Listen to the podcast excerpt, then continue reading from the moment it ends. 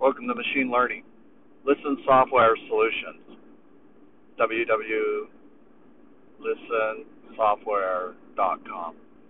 Okay, I put GPT-3 on there, so go ahead and try it out. Um, so you want to ask why questions, and they want to be relatively hard because, or specific, because GPT-3, if you give it too general of a question, it thinks you're being sarcastic, and you'll get sarcastic answers back. But if you ask a really specific question, um, you'll get useful information back. And the thing is about the facts is you have to go check them out.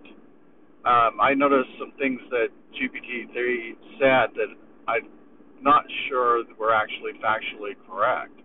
I'm not sure why it thought it was correct, uh, particularly when I was talking about Japan and asked some questions about it. Well, one thing that was really interesting is uh, it responded back that California oil developers have discovered oil, uh, new oil reserve there, and so California could become a, uh, a source for large, large uh, oil extraction. Now, I've got to go research that out to see if that's true or not, because what if it read a book? What if it took its data in from a book and then drew that fact from something fictional?